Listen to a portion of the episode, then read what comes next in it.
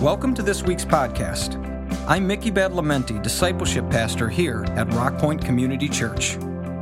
Our goal in the messages we share is to consistently present God's truth in ways that will challenge you, bring you new perspective, and ultimately lead you into closer relationship with God through Jesus Christ. Wherever you're listening from, we hope this message encourages you in your faith. We also welcome you to visit us anytime you're in the Detroit area. Our Sunday services are at nine and eleven a.m. and include a full range of children's programs, as well as a ministry specifically for children with special needs. Find us on Facebook or visit our website at rockpointe dot org for more information. We have been in a series uh, entitled, Are You? Are We There Yet? And it's discussing the book of Exodus, not in, in brutal detail, but in a general sense. The highlights, the key points that are important. We're examining the people of God, the Israelites, as they move from a tribal structure into a nation um, that will suit the purposes of God. We mentioned in the last week or two, in light of events that have taken place, there is a difference between the secular state of Israel as a political entity and the Jewish people as Israel that we see in Scripture. But that's in no way to take away from um, the, the, the genuine aspect of anti-Semitism. In fact, I again would argue that the Jewish people, being God's chosen people, by whom his blessing of salvation is going to come through the person of Jesus Christ, who comes to those people, that that has made them a special target uh, over the centuries and over the millennia. Satan is not thrilled about that. Um, and for the record, he's not too crazy about you guys either, okay? Um, and so there's a darkness, I think, that comes in that way. Uh, in the same way that we should watch what's happening politically, I would also say as we get into the study today, too, to not uh, extrapolate and make assumptions of what we see, say, of Egypt or of other countries that we're seeing here and apply that to a current-day scenario uh, at all. Um, having said all that, um, today we're talking about a question of trust, a question of trust. The term trust means Um, to have confidence, a fidelity, um, a solidness. One of the reasons why we call a dog Fido sometimes is because the original term of trust is rooted in the word fide from uh, the Latin. And so we talk about Fido as our trusted, ever faithful friend. That's all caught up in this word trust. It means solid, uh, strong, uh, like a rock. So as we get into this conversation today, I have a few questions for you as a group here today. Um, how many of you have ever taken public transport, a bus, a subway, whatever the case may be? All right, a school bus, anything like that. All right, and then there are those of us that would have perhaps taken, how many of you have taken like an, an Uber or a Lyft before? Okay? Now think about that for a minute. In public transport, you're getting into a vehicle and the person who's driving it, you don't know if they're drunk or sober. You have no idea who they are. Now, in public transport, you hope at least there's been some vetting, and I know Uber and Lyft is trying to do it. I, I take Uber and Lyft as well, too, but with there, we're going in one step further. It's not a public vehicle. It's a private vehicle. And you walk and get into that vehicle and trust they're going to drive you someplace without killing you into, into some dark spot elsewhere. Uh, a couple of weeks back, I had to take my car and, and drop it off for a, a tire fix or whatever else, and I step outside the store there, and I, uh, other people were tied up at the time, so I ordered a Lyft vehicle, I think it was, and, and I'm on uh, Mac or Little Mac there, and and, and uh, Garf or Gratiot there, and um, I'm, I'm tracking it on my thing, and it's it's supposed to be coming, it's coming down the street, so I step outside and I'm waiting for a while, and as I'm waiting, I'm watching, and some cop has pulled over a vehicle just outside of there, and other cars are whizzing by, and I'm waiting and waiting. It was supposed to be two minutes, and now it's been fifteen minutes, and I'm looking at my app again, and I'm realizing that the car's not moved. I'm looking at, and then I'm looking at the cop and the car pulled over there, and realizing that's my Lyft. And I'm like, suddenly I'm not very excited. And they eventually pull in, and again, I'm like, oh, it was a false, it was a mistake, and you know, they didn't say I had this, they pulled me over because of something, and I'm like, okay, that's great, get me home. I'm pretty sure you're an axe murderer, but um, you know, we trust people.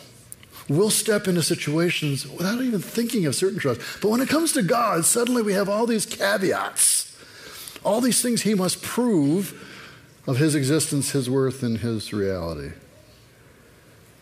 I, I, uh, I, I've got a, a couple of quirks, but one particular one is I, I'm a rock climber. I love climbing rock face. I love free climbing. I'm a little, little slower to do that nowadays, but I still love doing that. And I love getting up high on a cliff or high up on a rocky area and looking over um, for miles in the distance. I, I love that type of a thing. But here's the weird thing. Here's the quirk. I'm afraid of heights. Now, I'm okay. I love climbing up. I do not like climbing back down.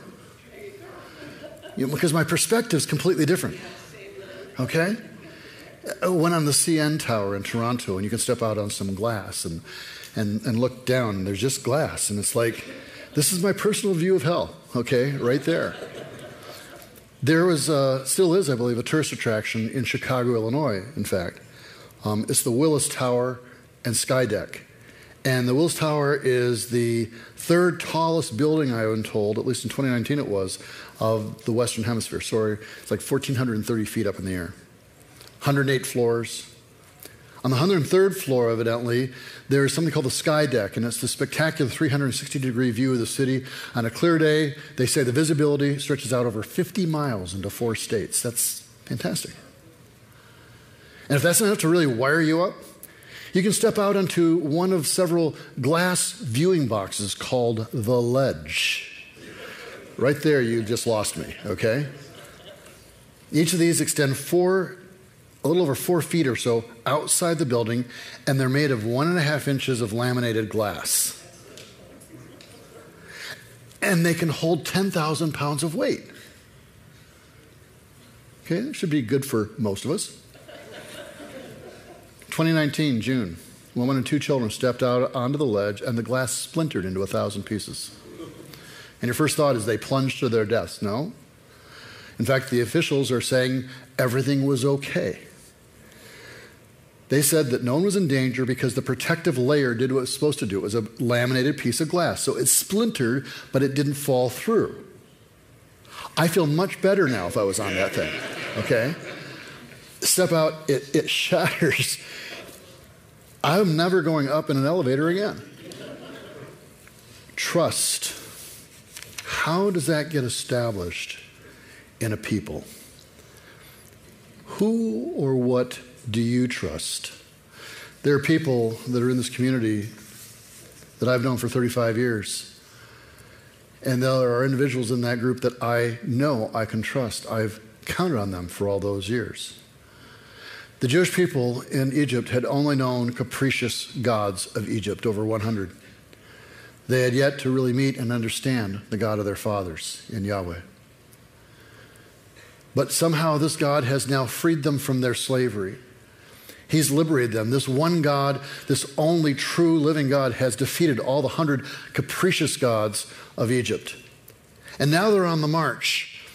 The, the ten plagues have hit, the final Passover that, that, that kills all the firstborn of Egypt but preserves by the sacrifice of a lamb all the firstborn of Israel.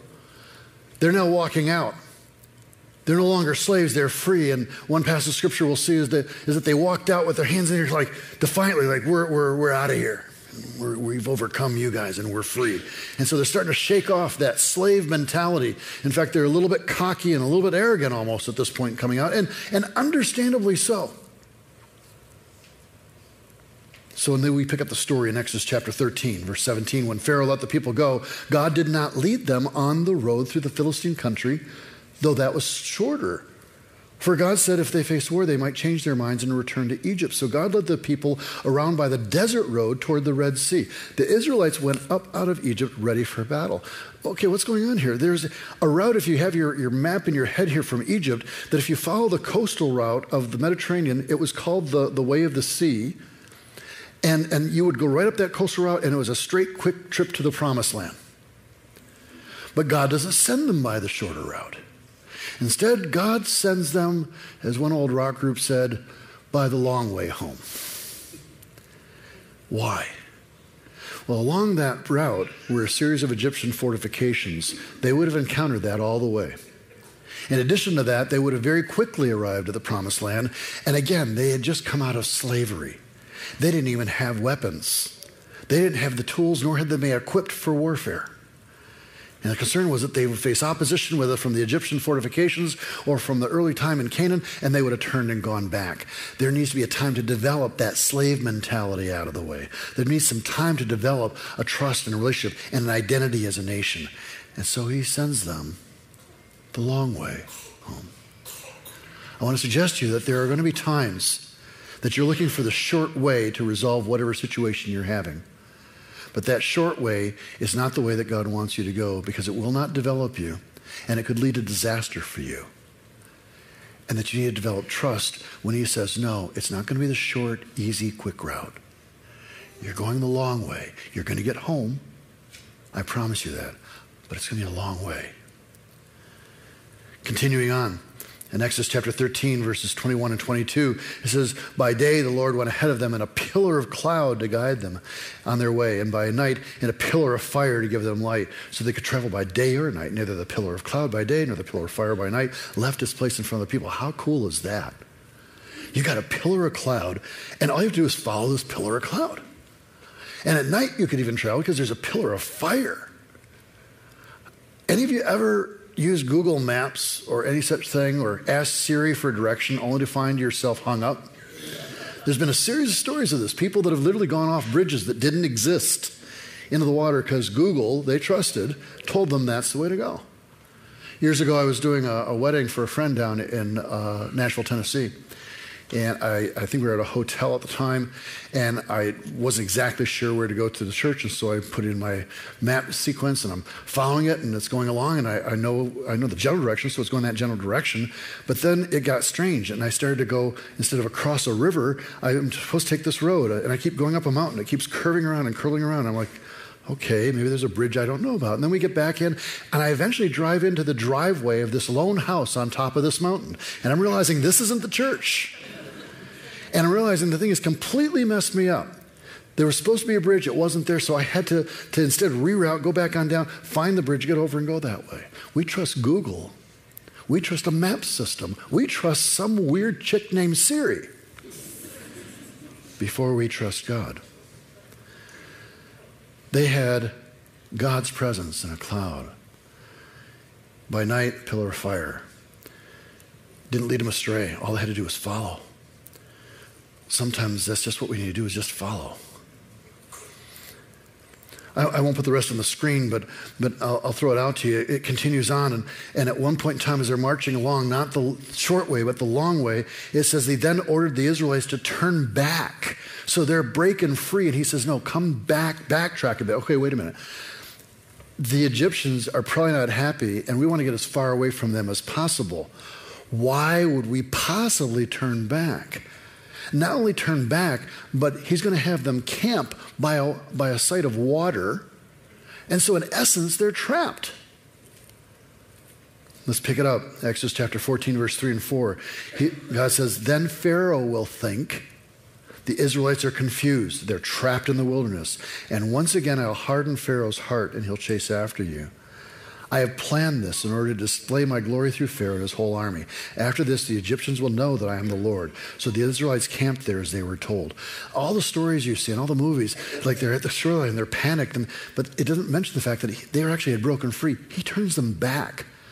That it didn't surprise God. He set this up to trap Pharaoh.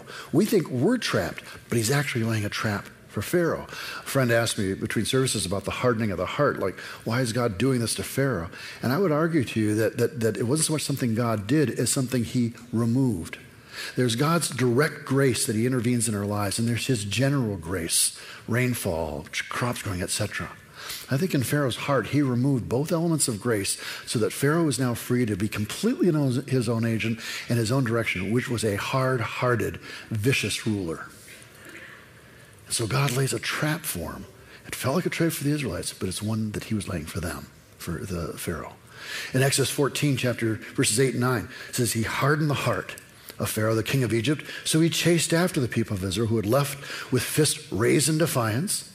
The Egyptians chased them uh, after them with all the forces in Pharaoh's army, all his horses, and chariots, his charioteers and his troops. Now, chariots were like, like miniature tanks of their day. They could have um, uh, um, cutting devices at the wheels hanging out that could slice down the legs of people as they're going along. They provide a stable platform. There would be one guy would be the driver, another guy would be an archer, and so he could maneuver and, and target people along the way, and there'd be another commander often inside there that would direct what's taking place. The Bible tells us there were six hundred of these chariots, six hundred of these tanks, and all the people that were following after. Remember, these are the people that walked out with defiance? Yeah. But they're not going the short way, they're going the long way. And along the way, they're turned back. Now they're trapped on the side. There's some purpose in this, but they're not catching it. In chapter fourteen, verses ten and twelve, as Pharaoh approached, the Israelites looked up, and there were Egyptians, there were the Egyptians marching after them, and they were terrified. No defiance now. It's more like, mm. They cried out to the Lord, and they said to Moses in a very sarcastic fashion, was it because there were no graves in Egypt that you brought us to the desert to die? Why is that sarcastic? Because the entire industry of Egypt was grave making. Three-fourths of the land in Egypt were grave sites. And so they're sitting here saying, weren't there enough graves in Egypt? Knowing that that was the massive industry there, that you had to bring us out into the desert to die? What have you done to us by bringing us out of Egypt? Didn't we say to you in Egypt, leave us alone, let us serve the Egyptians? It would have been better for us to serve the Egyptians than to die in the desert. Have you ever noticed after you've gone through some difficult situation,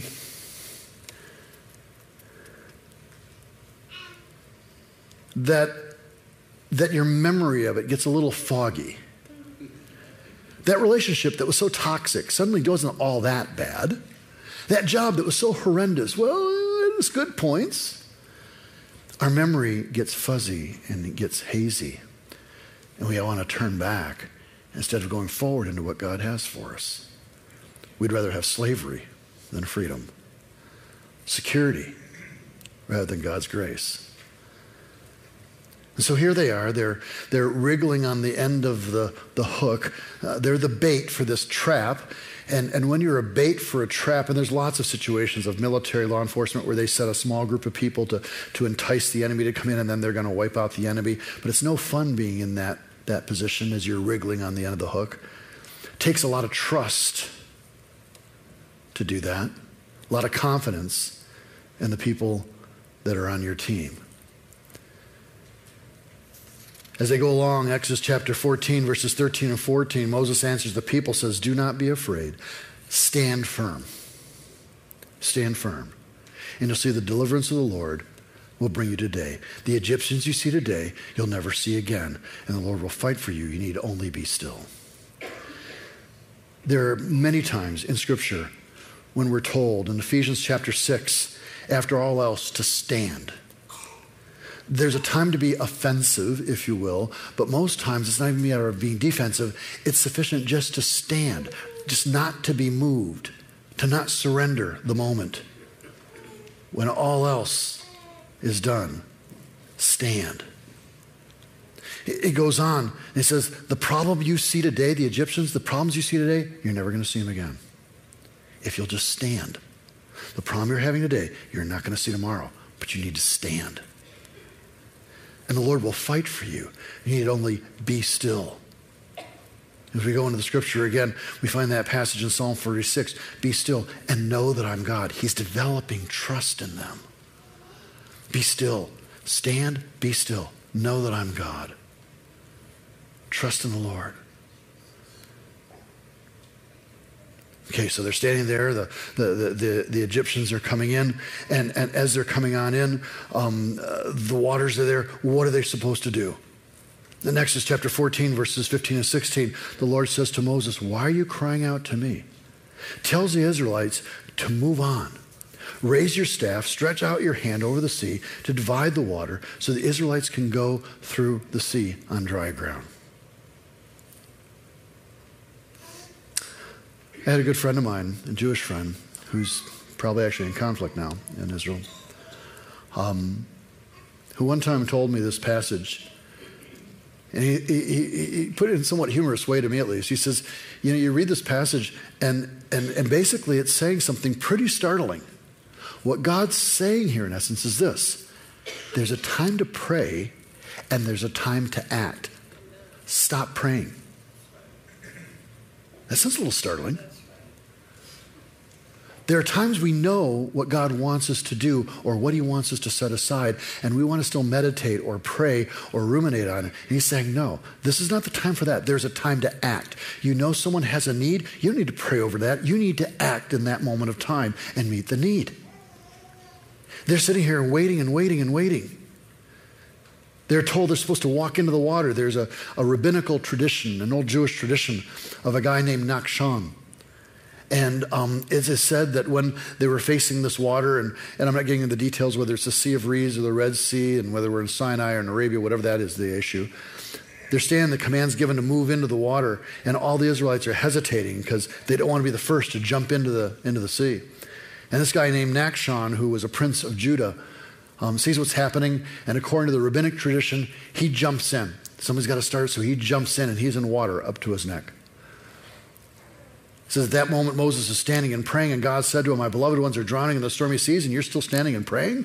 Moses replied, Master of the world, what am I to do? And God says, you lift your staff, spread your hand over the sea, which will split, and Israel will come into the sea by dry land. And so it was. And Nachshon's example, his faith, his trust in that, kind of launched things along. Whether that's a true tradition or not, don't know. But the idea of, of whatever faithfulness would have been in the midst of that, I think, is a powerful statement. The moment that happened that we hear about in this moment of time that is um, occurring is not one that was necessarily quiet and peaceful. In fact, some of the things in Scripture we find indicate that there was thunder and lightning going on. There's a portion of the Psalms that addresses it and says how there's this thunder and lightning happening, and uh, um, everything's kind of crashing around. And in the middle of all of that, um, God's doing his action. It's in Psalm seventy-seven. I won't put it up, but in seventy-seven it says, the waters saw you, God. The waters saw you and writhed. The very depths were convulsed. The clouds poured down water. The heavens resounded with thunder. Your arrows flashed back and forth. Your thunder was heard in the whirlwind. Your lightning lit up the world. The earth trembled and quaked. Your path led through the sea, your way through the mighty waters, though your footprints were not seen. We're supposed to follow, but we can't see your footprints. You led your people like a flock by the hand of Moses and Aaron. And so this imagery that we have in most of the, the shows and the movies, where suddenly this, the waters part, the sunlight comes out, and everyone goes walking across the thing. No, this indicates that this was a very scary, stormy Um, environment, and, and they're coming through this in faith and trust, and as they come through it, the water slashes back over those that were pursuing them. Now, throughout the night, there's this cloud that, that shifts from in front and comes around behind, and just the cloud stands between the Egyptians and the Israelites. And it says on the Israelite side there was light, and on the other side, facing those that were the Egyptians, there was darkness. And when we look at that, there's a symbolism, I think, that really is profound to take note of. The pillar was a source of darkness to the Egyptians. It was a source of light for the Israelites. The glory of God is captured in both salvation, light, and in judgment. We need to remember, in the midst of everything else, that the Word of God has a dark side to sinners, as does the gospel and even Jesus Christ. A lot of our world today wants to embrace Christ and the gospel and the Scriptures, but only the light part, only the part that talks about love and acceptance and joy. Like, there's never a call for repentance. There's never a call for a line to be drawn. There's never a challenge to how we are. There is a dark element to this, and somewhere in the process we need to acknowledge it. As the Egyptians come up uh, and, and the waters parted, uh, the Israelites take place and move on. The cloud seems to have gone with them. Now the Egyptians can, can be released, and they charge in right behind them. But as they charge in right behind them, at one point in time, it's lifted, God's grace. And we find that there's this flooding that suddenly comes in. Exodus chapter fourteen, verse twenty-nine and thirty-one. The Israelites went through the sea on dry ground with a wall of water on their right and on their left. That day the Lord saved Israel from the hands of the Egyptians, and Israel saw the Egyptians lying dead on the shore. When the Israelites saw the mighty hand of the Lord displayed against the Egyptians, the people feared the Lord and put their what? Trust in him. Moses' servant. They put their trust in him. They didn't go the short way. They went the long way. They didn't break free. They were brought back and part of a trap laid for Pharaoh. They have to trust God that the waters are parting. They go through that. And after this, their enemies are wiped out and destroyed. And in addition, think of this, all the advanced weaponry of the most advanced culture in the world is washing up on the shores now. They didn't have a sword amongst them, and now they're a fully equipped military force. There's something that came out of this moment that not only marked them as a people, but brought them into a relationship with God, a type of trust that they would never forget, and that would establish something within them as a nation.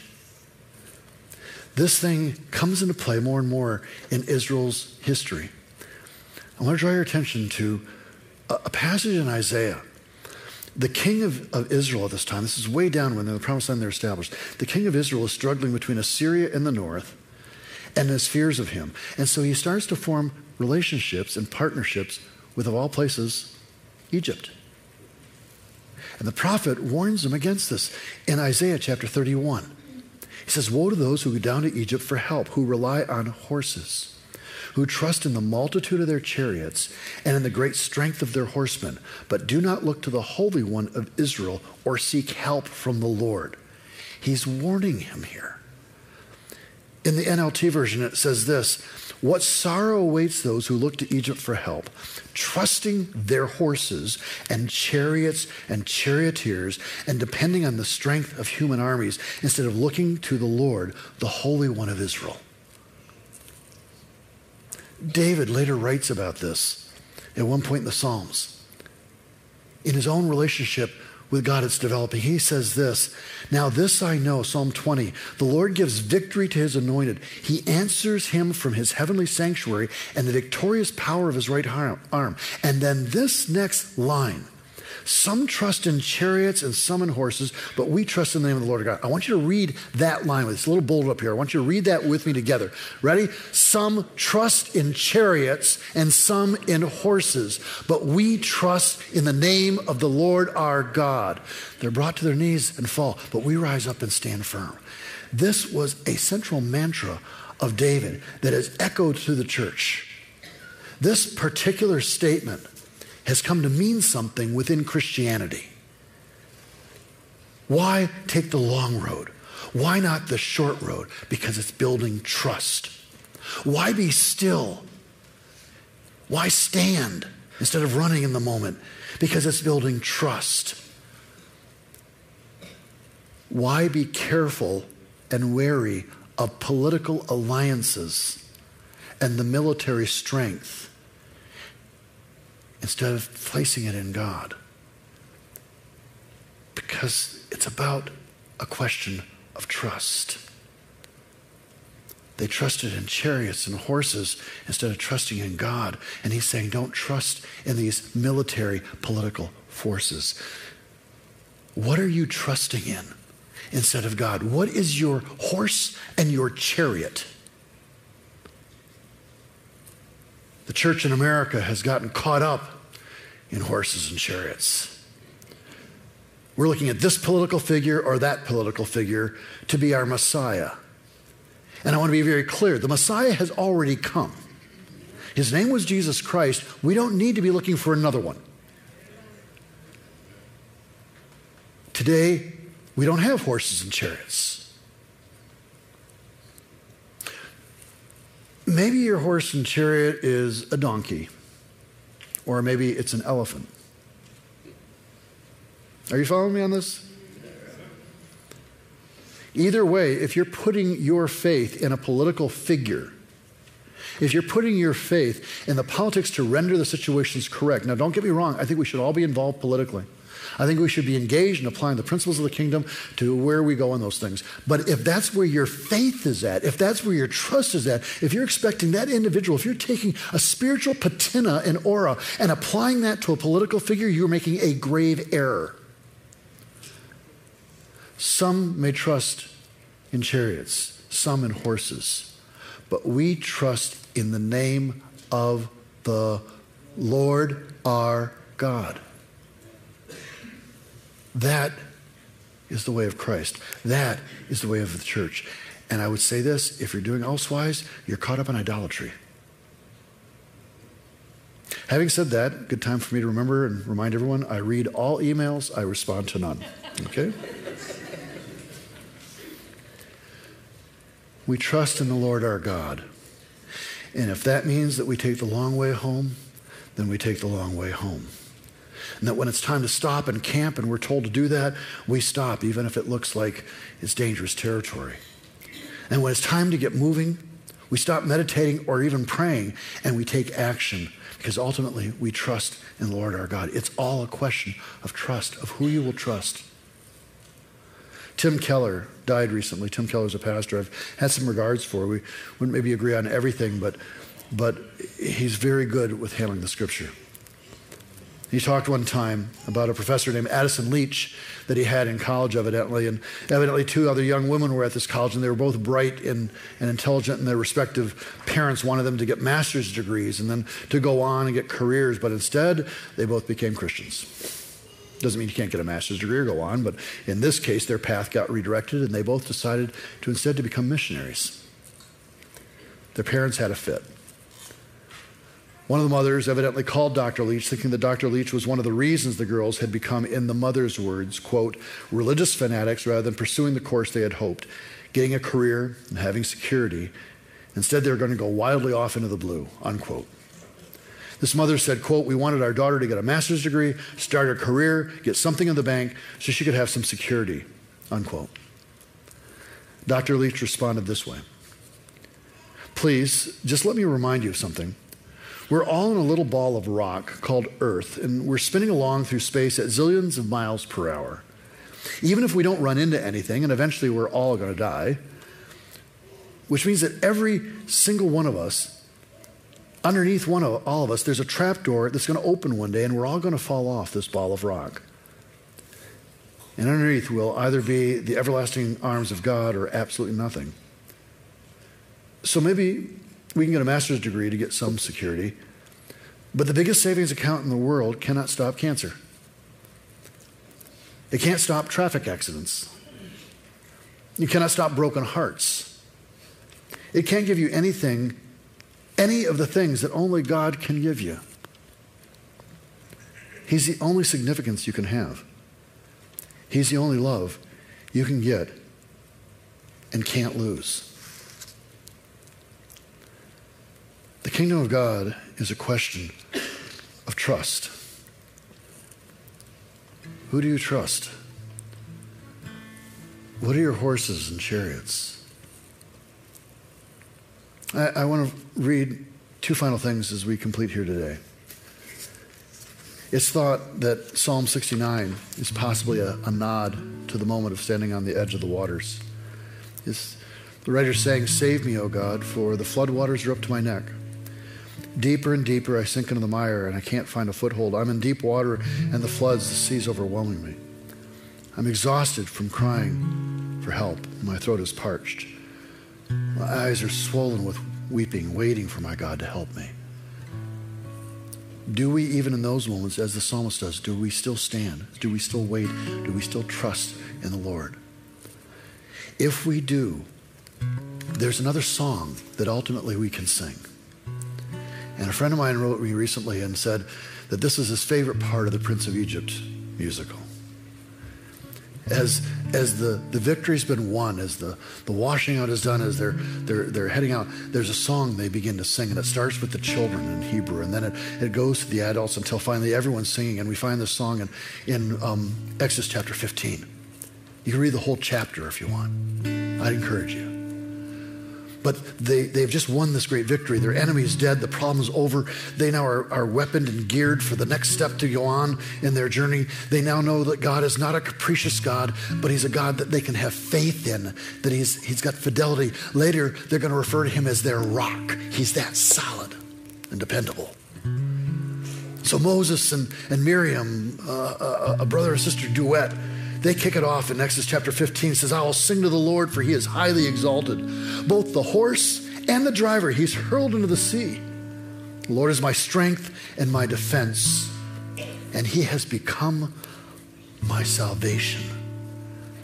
He is my God. This declaration, he is my God, and I will praise him. My Father's God, and I will exalt him. The long road home is still the best if God's guiding you. Being still when you want to run around and scream like crazy and still lean into him. And then when there's that time to act,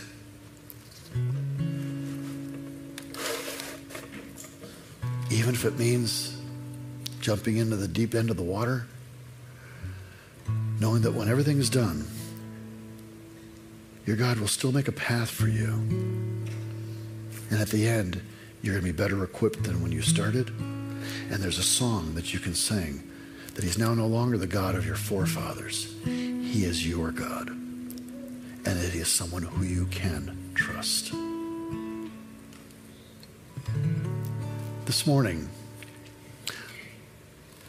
whatever path you're on, whatever trap you feel you're in, whatever thing is taking place, we want to give you a little encouragement along the way. And maybe this time we can start to sing before the miracle and trust that the miracle will be there. So it's a question of trust. What are your horses and chariots? Whom do you trust in? As we close here today, um, we have fourteen of our team, of our people here, who are going down as a medical missions team to our partners in Costa Rica with uh, Karina and Miguel Rojas, as well as Stephen Kisa-Gill. And they leave this week, and so I'm going to ask if they'd come here and come across the front, please, quickly. Um, they're taking time off of their work. They're taking their vacation time and, and a lot of their own expense. And um, we have some docs, some nurses, and Um, nurse practitioners and others who are going on down. They're going to be working in the barrios and in some very difficult areas, some very challenging places in Costa Rica. Um, they've been hit hard by the immigration crisis themselves. A lot of Venezuelans and other ones have found themselves there. And, and so this is what they're going to be doing this week. And I'm going to ask if you're friends or family, or you would just like to come forward this time, just lay hands on these people here. We're just going to pray over them as we con- conclude your day. There'll be some people that'll be up here afterwards if you personally need prayer yourself. And they'll be standing here probably afterwards, and you can come to them. But we just want to lay hands on them, bless them. Again, our thanks for those of you who have financially particularly supported this endeavor. Um, but we just want to pray over them as they go on down uh, for both protection and a spirit of ministry. So let's gather. Father, I thank you for these individuals that are willing to take their time, their space, that in humility are stepping out to minister to the least of these, to individuals who in many cases Um, we have seen down there have literally nothing, dirt floors, uh, corrugated metal for a roof if they're lucky, uh, some in tents. And so, Father, I pray, first of all, your protection upon each one of these. I pray that you give a, a wisdom and discernment to perceive situations and circumstances and to minister your grace. We pray for the Rojases and for um, the Gills um, as they stay down there, and for the church, specifically that, that Miguel and, and Karina pastor, that you'd encourage, and that this would be an encouragement to that church, that local body. But right now, Father, we pray just particularly protection upon them. Bring them home safely, and let their ministry be effective. We dedicate them to you. We commit them to you in trust. And we give you thanks, Lord, that we are able to be a country that can do this instead of being on the receiving end, that we can send. So guide them in this endeavor, we pray. In Jesus' name, amen.